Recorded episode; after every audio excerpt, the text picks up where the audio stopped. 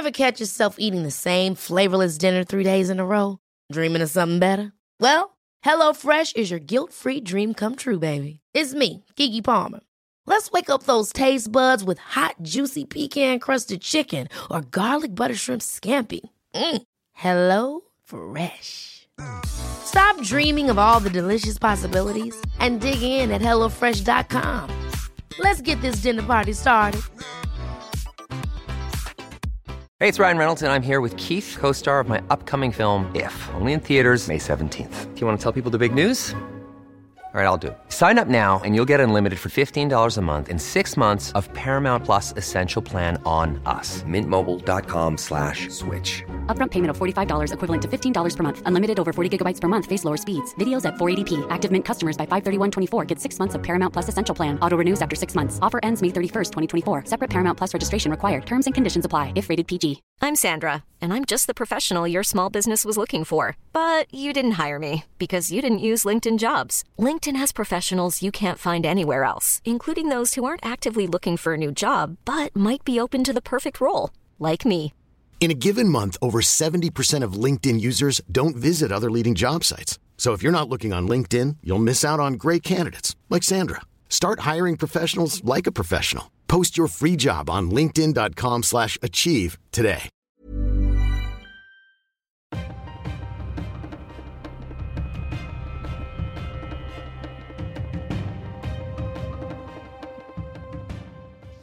Säger vi återigen varmt, varmt välkomna till veckans avsnitt av dagens Juridikpodden när vi skriver den 29 april 2021.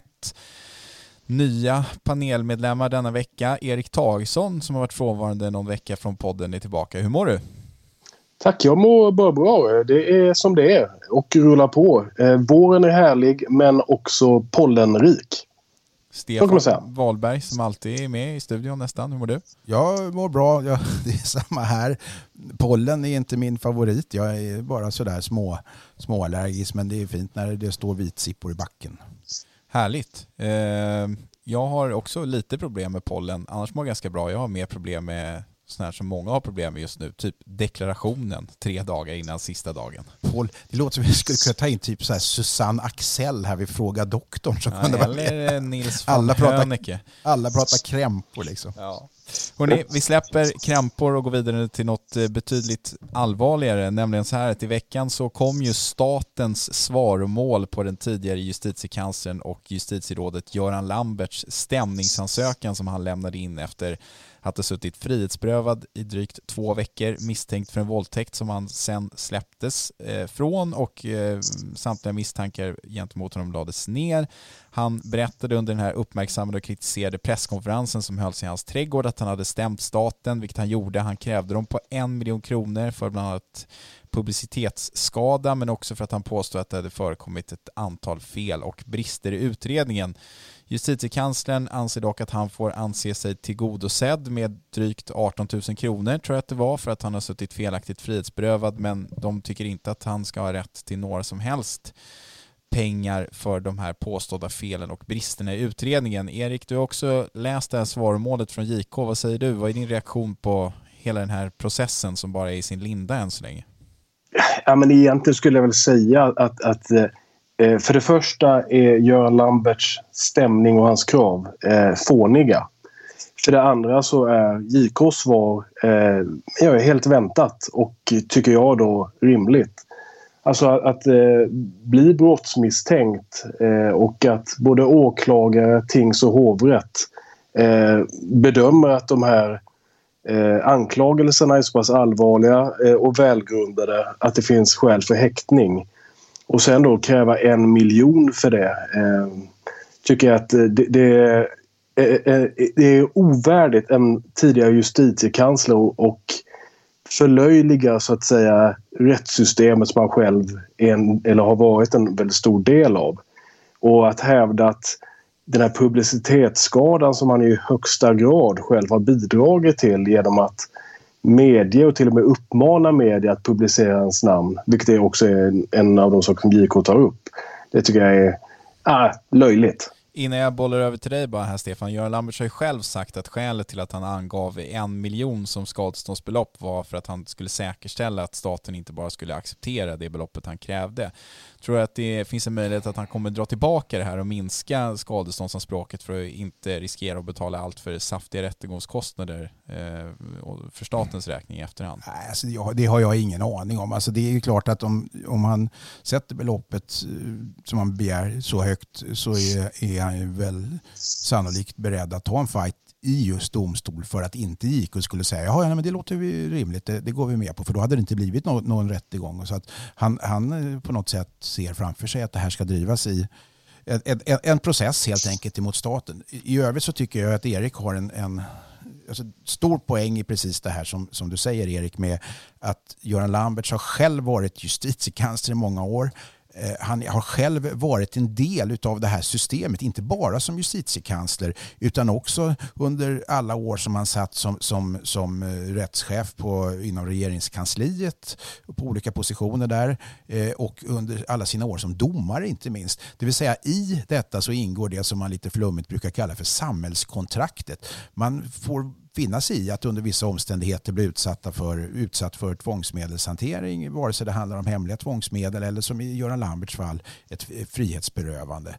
Och han måste ha fattat tusentals och åter tusentals beslut under sin tid som justitiekansler, i varje fall undertecknat dem, när det gäller ersättning enligt den så kallade frihetsberövande lagen. Och han vet ju naturligtvis exakt var gränserna går och vilka nivåer som är rimliga. Och eh, att man dessutom då som sagt enligt den det, den, det, det, system man själv har varit en, en, en i högsta grad framstående del utav eh, så vet ju han att, att man får ibland finna sig att sitta frihetsberövad under en viss period medan brott utreds om en viss grad av misstanke har uppkommit. Och utifrån det perspektivet som du säger Erik så tycker jag också att det här är, är, är märkligt. Sen förstår jag att han vill driva opinion. Eh, det kunde han gjort redan när han själv var aktiv i så fall genom att kräva lagändringar. Och sist men inte minst vill jag faktiskt rent generellt säga att hade det varit vem som helst annars som inte hade varit en del av det här systemet och befunnit sig på toppnivå, då hade jag haft betydligt större förståelse för att man ville så att säga, pröva gränserna för var, hur mycket är ett frihetsberövande värt egentligen. Men det är en helt annan diskussion. Det som jag tycker är intressant när man läser JKs svarmål här, det är ju så att det kommer, framkommer en hel del nya uppgifter som i alla fall inte jag kände till tidigare. Bland annat så mm, framgår det ju av det här svarmålet att häktning häktningspromemorian, det vill säga underlaget för den här häktningen var ju över 200 sidor lång, vilket är extremt långt. Det framkommer också att JK trycker på det faktum att häktningsförhandlingen tog extremt lång tid, att Göran Lamberts fick väldigt stora möjligheter att själv vid sidan av sin försvarare breda ut sig och liksom lägga fram eh, det han ville säga under den här häxningsförhandlingen.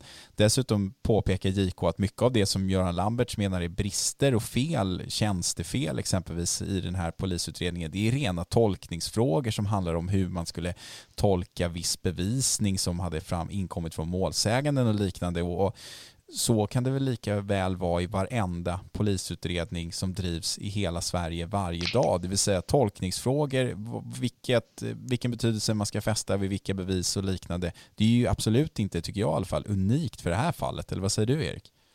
Nej, men jag håller med precis och eh, som sagt det är ju det JK eh, eh, framhäver och det som jag sa att alltså vi, vi har ju ett rättssystem som, som har möjligheter att frihetsberöva om man kommer upp i en viss misstankegrad. Och det måste man respektera och förstå. Det är klart att det är precis så, som Stefan är inne på. Att för en enskild person så kan det här upplevas som något som att man tycker att här, men det här borde jag verkligen bli ersatt för och jag borde ha si och så här mycket. Eh, men när det då är Göran Lambert som kan de här reglerna och vet precis vilken praxis som finns så blir det löjeväckande att liksom gå... Det är inte så att... Eh, jag menar, enligt JK då så har han rätt till 18 000. Det är inte så att han har krävt 25 för att ja, men, han är en offentlig person han har namngivit. Utan han har, han har krävt en miljon.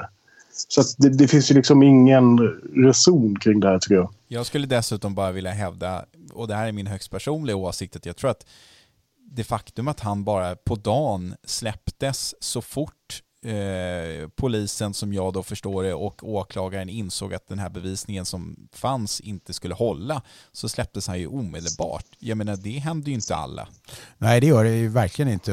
Det har han ju all rätt att bli släppt i ett sånt Alltså när åklagaren inser att det här är, då ska åklagaren fatta beslut. Ja, men det finns ingenting att invända mot. Det finns nog många andra Nej. som har invändningar mot att de har suttit häktade betydligt längre än så, trots att bevisningen kanske inte många har känt på sig att det här kommer inte hålla hela vägen. Men det centrala här handlar just om, om alltså, värderingen av frihetsberövandet i sig och det är där jag mångordigt tidigare la ut mina, min slutsats om att han själv har deltagit i den här cirkusen under alla år som justitiekansler och, och naturligtvis också medverkat till att neka väldigt, väldigt många en högre begärd ersättning än vad de i slutändan fick. Sen ska Göran Lamberts ha all eloge för att han under sin tid som justitiekansler eh, emot eh, rättsväsendet tog strid för rättssäkerhetsfrågor. Men det är liksom en helt annan diskussion när det gäller bevisning och så vidare. Den behöver vi inte lyfta här. Men det, det, där, där har han verkligen stått, stått upp för något som han trodde på. Men just i det här sammanhanget så tycker jag att det är intressant då att han... Att han... Nej, jo, alltså, jag höll på att säga, så, som kanske är slutord i det här, så, så det här beteendet eh, som har varit efter att han då släpptes, dels med den här presskonferensen där han jag använde ordet smutskastade, kvinnan som hade anmält honom, hans stämning mot staten. Det går ju inte att beskriva det som något annat än rättshaveristiskt.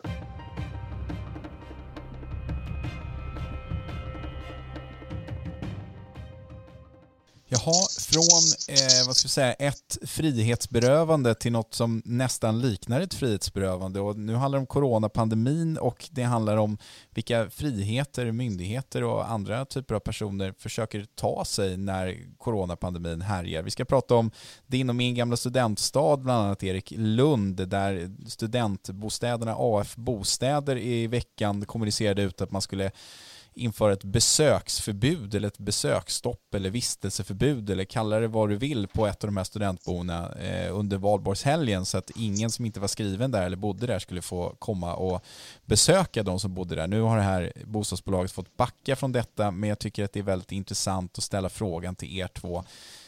Ska man, får man passa sig lite här nu eh, när coronapandemin har funnits i drygt ett år för att det vidtas åtgärder som liksom inte är skäliga?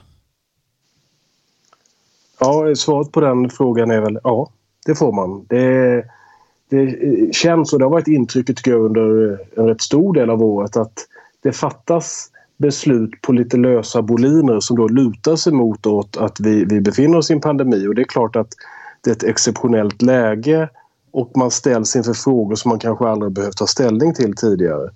Men alltså, jag höll på att säga grundlag är grundlag. Det går inte att, att svaja hur mycket som helst och det ska bli väldigt intressant att, att eh, se nu den här granskningen av hur eh, men, olika myndigheter har levt upp till offentlighetsprincipen bland annat.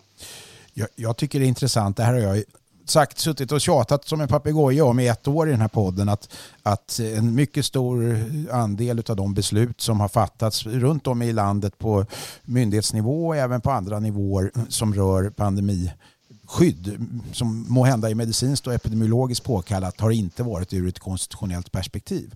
Eh, och det du pratar om här, vill den här eh, hyresgästes, eller förlåt mig, hyresvärden som vill begränsa hyresgästers rätt att ta in, ta in till exempel vänner på besök det rimmar ju ungefär med den inställning som man hade eh, om åldringsboenden, särskilda boenden där det i grund och botten handlar om ett hyresförhållande där inte alls världen har någon rättslig möjlighet att förbjuda till exempel i det fallet en äldre person boende att ta in en bekant i, i den lägenhet som hen hyr eh, även om det är inom ett åldringsboende. Sen kan de sätta begränsningar i de allmänna utrymmena och så vidare. Det är ju samma sak här. Man kan ju inte bara med någon allmän moralisk petimetermässig eh, god intention att minska smittspridningen sätta upp massa lås var man vill och sådär. Det skulle ju bli fullständigt kaos i samhället.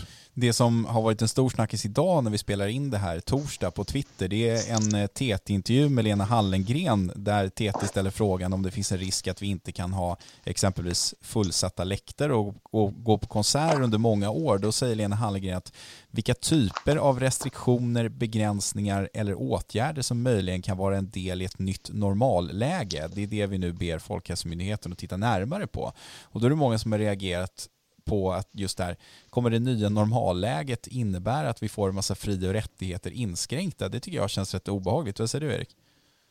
Ja, men det håller jag med om. Det, alltså, jag har inte själv sett den här TT-intervjun men jag tycker nog också att det är ett olyckligt uttryck att mena så. Alltså, jag förstår att eh, det nya normala kanske inte kommer att se ut som det gamla normala.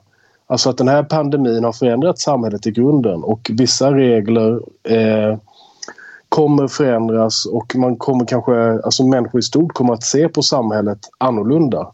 Men det är som du säger, var, var går gränsen för vad som är en rättighetsinskränkning och de, de fri och rättigheter som är, som jag var inne på innan, är grundlagsskyddade liksom som, som de, de starkaste rättigheterna vi har. Kan man verkligen tulla på dem med, med stöd av liksom en pandemilag? Eller, alltså, förstår jag menar? Att det måste ju finnas en bortre gräns för inskränkningarna. Ja, och det är intressant det du säger därför att det står uttryckligen, alltså uttryckligen explicit i svenska grundlagen i regeringsformens andra kapitel under vilka omständigheter som de rättigheter som räknas upp där, bland annat mötesfrihet och, och, och yttrandefrihet och så vidare, under vilka omständigheter de får inskränkas genom, genom lag. Och där står det att det under inga som helst omständigheter får vara så att till exempel den allmänna opinionsbildningen inför ett allmänt val, till exempel ett riksdagsval, får inskränkas. Så att hade det här pandemiåret legat samtidigt samtidigt med ett svenskt riksdagsval så hade det varit oerhört intressant att se hur man hade agerat och om riksdagen och, och regeringen hade ansett sig överhuvudtaget ha möjlighet att reglera mötes och, och, och yttrandefriheten i, in, inför ett riksdagsval. Alltså. Det som eh, regeringen och alltså övriga partier som ingår i, i det här januarisamarbetet har ju nu fått kritik från vissa remissinstanser när man la fram förslaget om att förlänga den här pandemilagen. Bland annat JO var väldigt kritiskt och pratade väl om att det handlade snarare om en slentrianmässig förlängning och även advokatsamfundet riktade kritik och naturligtvis även företagarna. Det var väl kanske inte så oväntat. Men det blir ju lite av en paradox här när regeringen hela tiden vill eh, försöka hindra den stora smittspridningen som just nu är ganska kraftig samtidigt som det finns andra intressen som är rakt motstående, det vill säga företagarintressen och sen så varje enskild persons intresse av fri och rättigheter.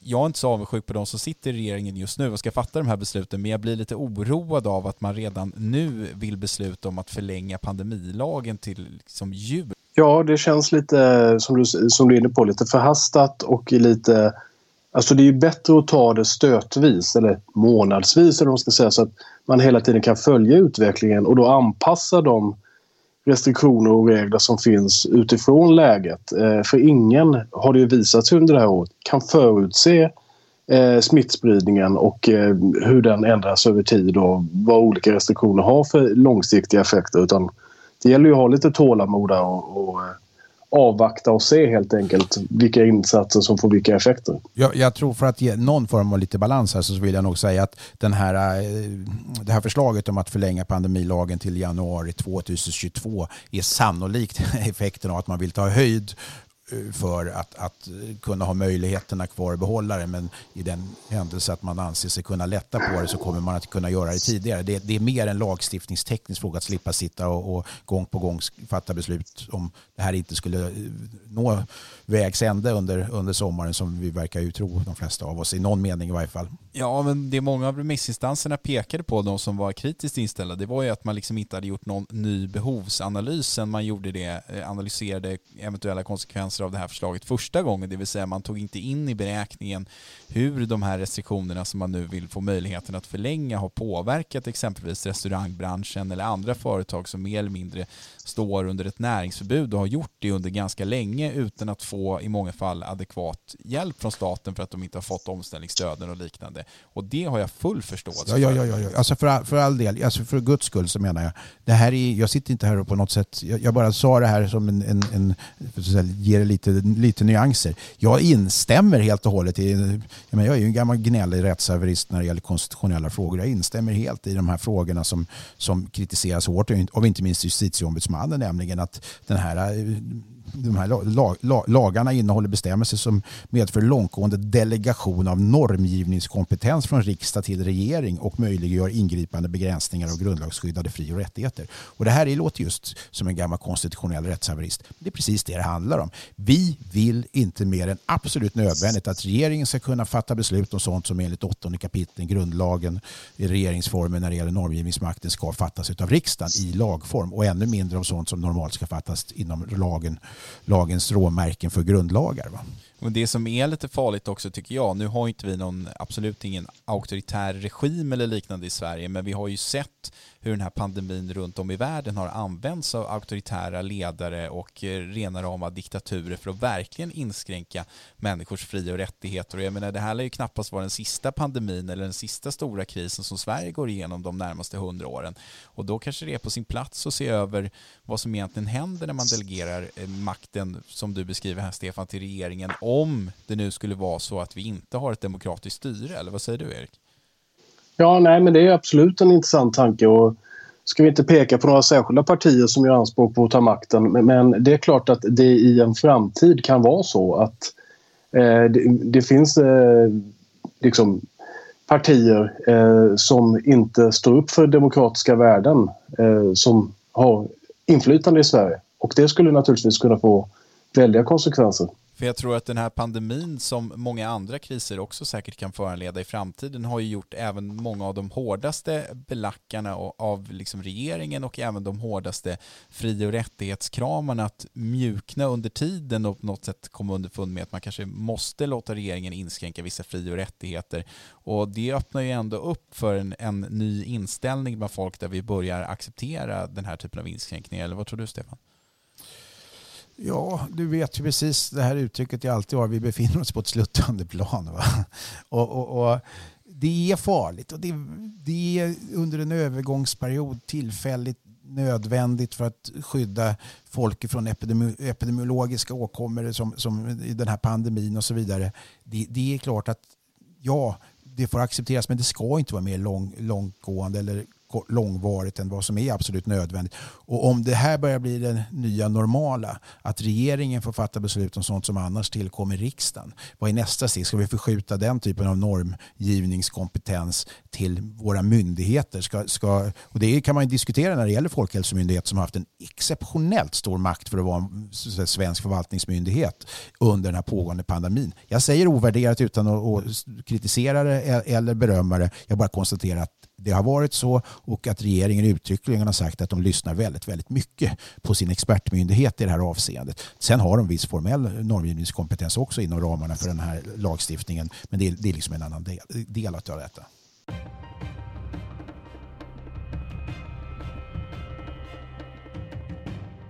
vi ska inte riktigt släppa coronapandemin ännu faktiskt. Vi ska prata om någonting som delvis berör coronapandemin och det handlar om en ny utredning som regeringen har lagt ut på en utredare och eh, den utredaren får nu i uppdrag att granska vilken tillgång eh, media har haft till offentliga handlingar eh, för att kunna granska statens och kommunens arbete under den här coronapandemin. Och vi sitter ju ofta på redaktionen här, Erik och Stefan, och pratar om just det här med offentlighets och sekretessfrågor och just offentlighetsprincipen. Och vi hade nyligen i veckan, Erik, eh, två stycken ärenden egentligen. Va? Dels handlar det om en nedlagd förundersökning angående vapenstölderna på regeringskansliet men även den här stämningsansökan som gäller Göran Lamberts och JKs svaromål där du har bråkat en del med tingsrätter och polisen om just det här med offentlighet och sekretess. Kan du berätta lite kort Erik? Ja, jo, men det är ju så att säga bortsett från, från pandemin. Men, men eh, det handlar ju ändå om myndigheter och deras förhållande till eh, offentlighetsprincipen. Och vad gäller Lambertsfallet som kanske är det som är, är lättast att illustrera med så är det ju så att eh, han har stämt staten vid Stockholms tingsrätt. Det finns ett målnummer. Eh, och då visste jag att nu var det på gång in att JK skulle så att säga skicka in sitt svaromål på Lamberts stämning. Eh, och eh, jag mejlade då tingsrätten och bad att få dagboksbladet och mycket riktigt hade det kommit in eh, handlingar från JK. Och då svarade jag att eh, jag vill att ni skickar över den här aktbilagan med JKs svar. Och fick då bara inom några minuter sa att nej, det är sekretess på den. Och då funderade jag lite på detta och tänkte att det verkar konstigt. Så då svarade jag igen och sa att eh, om ni ska hävda att det är sekretess på den här så vill jag gärna ha ett formellt beslut med en besvärshänvisning på att det är sekretess. Då tog det någon timme kanske det tog och sen kom hela handlingen omaskerad. Helt utan sekretess så att säga. Eh, och det kan man ju ställa sig väldigt frågande och tveksam till att, att eh, tjänstemän på, på en myndighet, på tingsrätten, bara slentrianmässigt hävdar sekretess. Och när man ber dem motivera det beslutet så, så finns det ingen motivering utan då skickar de istället beslutet. Att det krävs så att säga Eh, att man ställer frågan. Nu vet inte jag. Vi var ju, Dagens Juridik var ju som enda tidning som fick ut den här handlingen och var först och alla, alla andra medier hakade på. Eh, jag vet inte hur många medier som hade försökt innan och kanske gett upp vid första svaret att den här var sekretessbelagd. Men jag tycker det, det tyder på eh, Alltså, det är respektlöst gentemot offentlighetsprincipen att, att eh, hantera allmänna och offentliga handlingar på det här sättet. Ja, jag sitter här och småskrattar i studien. Jag kan inte låta bli det för jag har hållit på med den här typen av krig med myndigheter i, i så många år. Och det du säger är ju Ja, det är så här tragisk påminnelse om att man helt har vänt i det här sammanhanget på tryckfrihetsförordningen och grundlagens princip om att det är presumtion för offentlighet om inte annat uttryckligen framgår av offentlighets och sekretesslagen så för säkerhets skull, liksom, till och med en domstol, va? till och med ett sånt här högsvansat mål, för säkerhets skull så säger vi att det är sekretess, då slipper vi problem. Och sen när du visar att det här är någonting som du kan för att du är dagens juridik och inte vem som helst som bara vill ha insyn, vilket naturligtvis de här lagarna gäller precis alla och envar.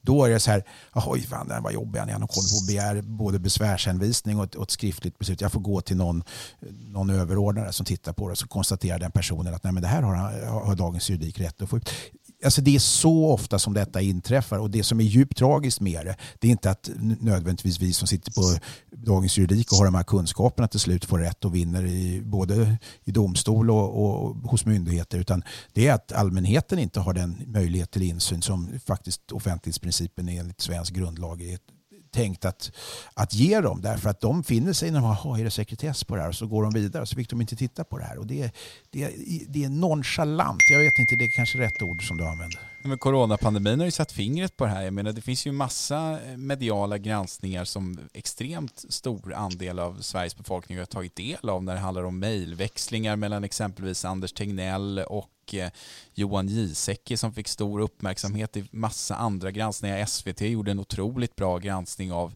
eh, vilka personer som hade dött på vilka äldreboenden under förra våren och liknande. Och all, alla uppgifter av det slaget är ju oftast offentlig handling och då kan man ju berätta för människor som journalist hur saker och ting egentligen går till. Det är ju någonting väldigt fint som vi ska värna om, offentlighetsprincipen och liknande. Men jag tror att det finns en stor rädsla hos många av de här handläggarna och andra personer som fattar initiala beslut om att inte lämna ut handlingar av, av, att göra fel. Alltså de vill verkligen inte göra fel och då tar man det säkra för det osäkra, maskar så mycket som möjligt, lämnar ut det som man absolut vet att man kan lämna ut och sen så tänker man inte så mycket på det. Nej men absolut eh, och det tror jag också är alltså en brist eh, som myndigheter generellt bör se över. Hur utbildar man sina tjänstemän i offentlighetsprincipen och sekretessregler? Och istället för att man ska behöva gå den här vägen att liksom överklaga beslut och ett tjänstemannabeslut kommer och sen skickar de över kraftigt maskerat så begär man en överprövning då så går det till en juridisk avdelning och säger att nej men det är ingen sekretess på det här. Alltså, det måste bli bättre kunskap. Jag menar, det, det, finns ju hur mycket bra litteratur som helst kring det här. Och, om de bara följde den här, nu är jag lite osäker på vad den heter, men den heter väl offentlighet... Offentlighets och sekretesslagen, OSL. Ja, ja, men inte lagen utan det finns den här handboken för svenska myndigheter i eh, offentlighet och sekretesslagen eh, som, som, finns att tillgå så att säga. Men den verkar man inte läsa eller använda eller dela ut sina medarbetare. Alltså, det, det beror lite också på vilken, om man ska prata om nivå eller vilken typ av medarbetare man hamnar hos. För att, alltså jag har ju genom åren råkat ut för så mycket sådana här, det var någon som upplyste mig, du har väl ingenting, du, ska, du har väl inte med att göra vad som står i ett brev till generaldirektören? Nej, precis. Det är väldigt så. Ja, precis så. så. Sådana svar har man fått genom år. Sen ska jag också då säga att det är, är, även så att genom åren ett stort antal alltså, av rättsvårdande myndigheter som, som har gjort fel. Och, och jag personligen jag har till och med vunnit i Högsta förvaltningsdomstolen en gång emot kammarrätten i Stockholm och inte eh, överprövning av vad kammarrätten kom fram till i ett ärende utan där jag själv begärde ut handlingar från kammarrätten avseende deras domare som kammarrätten hemligstämplade. Och det här är alltså den domstol i Sverige som sannolikt hanterar flest fall av offentlighetsprincipsmål. Och det ärendet får jag upp i Högsta förvaltningsdomstolen som då ger mig och Dagens Juridik rätt i det fallet. Eh, men, eh, och slår liksom kammarrätten på fingrarna där kammarrätten då är i någon mening är min motpart och är alltså inte en underrätt. Va? Nej men och jag läste senast idag när vi spelade in det här torsdag så kom det faktiskt en rapport från polisens internrevision som det så fint heter som handlar om eh, sekretessprövning och då skriver de där att internrevisionens bedömning är att det i relativt stor utsträckning görs olika sekretessbedömningar, speciellt vid jämförelsen mellan tjänstemannabesked och myndighetsbeslut och det diffar då i 38 procent av fallen vad man kommer fram till. Ofta handlar det om att man vid en andra prövning lämnar ut mer information än vad man lämnar ut från början och det är väl ganska, säger väl ganska mycket om hela det här att många är rädda för att lämna ut för mycket. Sen så går det vidare till en överprövning och då tvingas man lämna ut ganska mycket av det som man från början hemligstämplade för att använda ett enkelt ord att förstå. Och ja. det är oroväckande och därför tycker jag att den här utredningen som regeringen nu har initierat när det gäller just granskningen av coronapandemin är väldigt bra för att det tyder ändå på att det finns en vilja att bevara offentlighetsprincipen.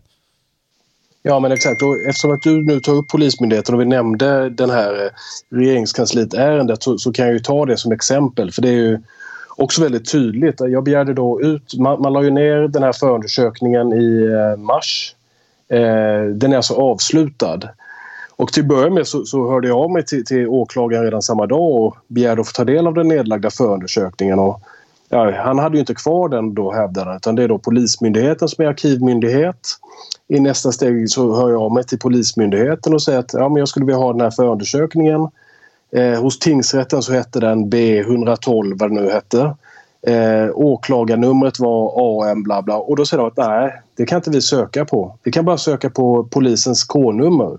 Vilket jag då naturligtvis inte har eftersom att det framgår i förundersökningen men inte hos åklagarmyndigheten eller hos tingsrätten. Så då, alltså då uppstår problemet att de kan inte lokalisera den här förundersökningen eftersom att jag inte har polisens K-nummer. Efter lite om och men så hittar jag ett K-nummer i en annan förundersökning där den här utredningen nämns och begär då att få ut den. Alltså det som jag fick ut, det tog till att börja med en vecka eller något. Sen får jag per post en handling där alltså allting är svart. Sidpagineringen, alltså sidnumreringen längst upp till höger är maskerad jag kan inte alltså se vilken sida jag befinner mig på. Det är liksom vem som har fattat vilka beslut inom myndigheten, alltså myndighetspersoner. Deras namn är sekretessbelagda. Det är, allting är svart. Jag begärde då, eller överklagade det här och begärde ett eh, myndighetsbeslut. Och då tog det ytterligare ett tag naturligtvis och eh, förra veckan så fick jag då 66 sidor som var i mångt och mycket läsbara. Jag har full förståelse för att säkerhetsrutinerna vad gäller vapenhantering inne på regeringskansliet att det är uppgifter som faller under sekretess. Jag förstår också att enskilda personer eh, kan, kan, eh, det kan finnas en risk att de lider men om deras namn offentliggörs.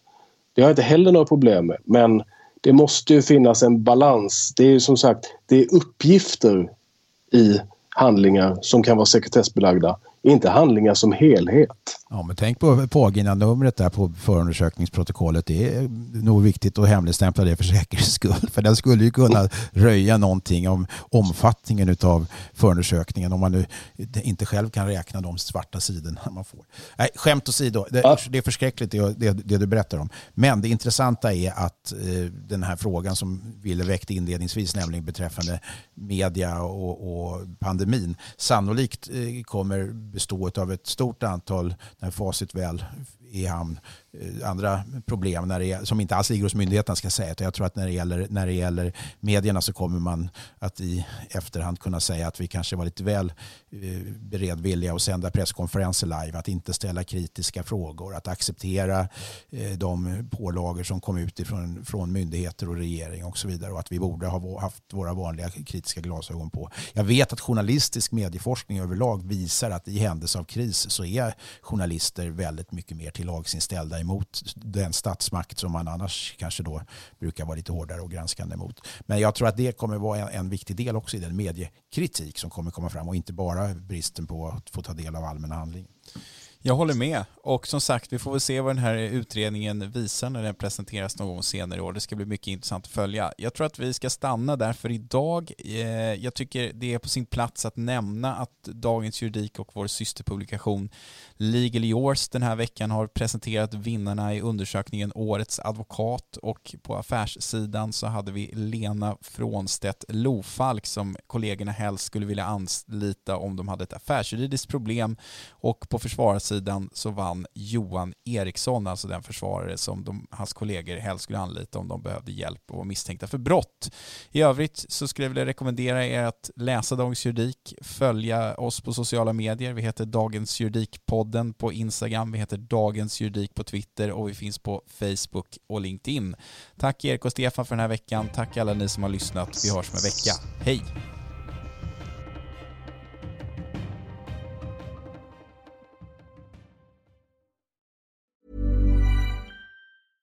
Ever catch yourself eating the same flavorless dinner three days in a row? Dreaming of something better? Well, HelloFresh is your guilt-free dream come true, baby. It's me, Gigi Palmer. Let's wake up those taste buds with hot, juicy pecan-crusted chicken or garlic butter shrimp scampi. Mm. Hello Fresh. Stop dreaming of all the delicious possibilities and dig in at HelloFresh.com. Let's get this dinner party started.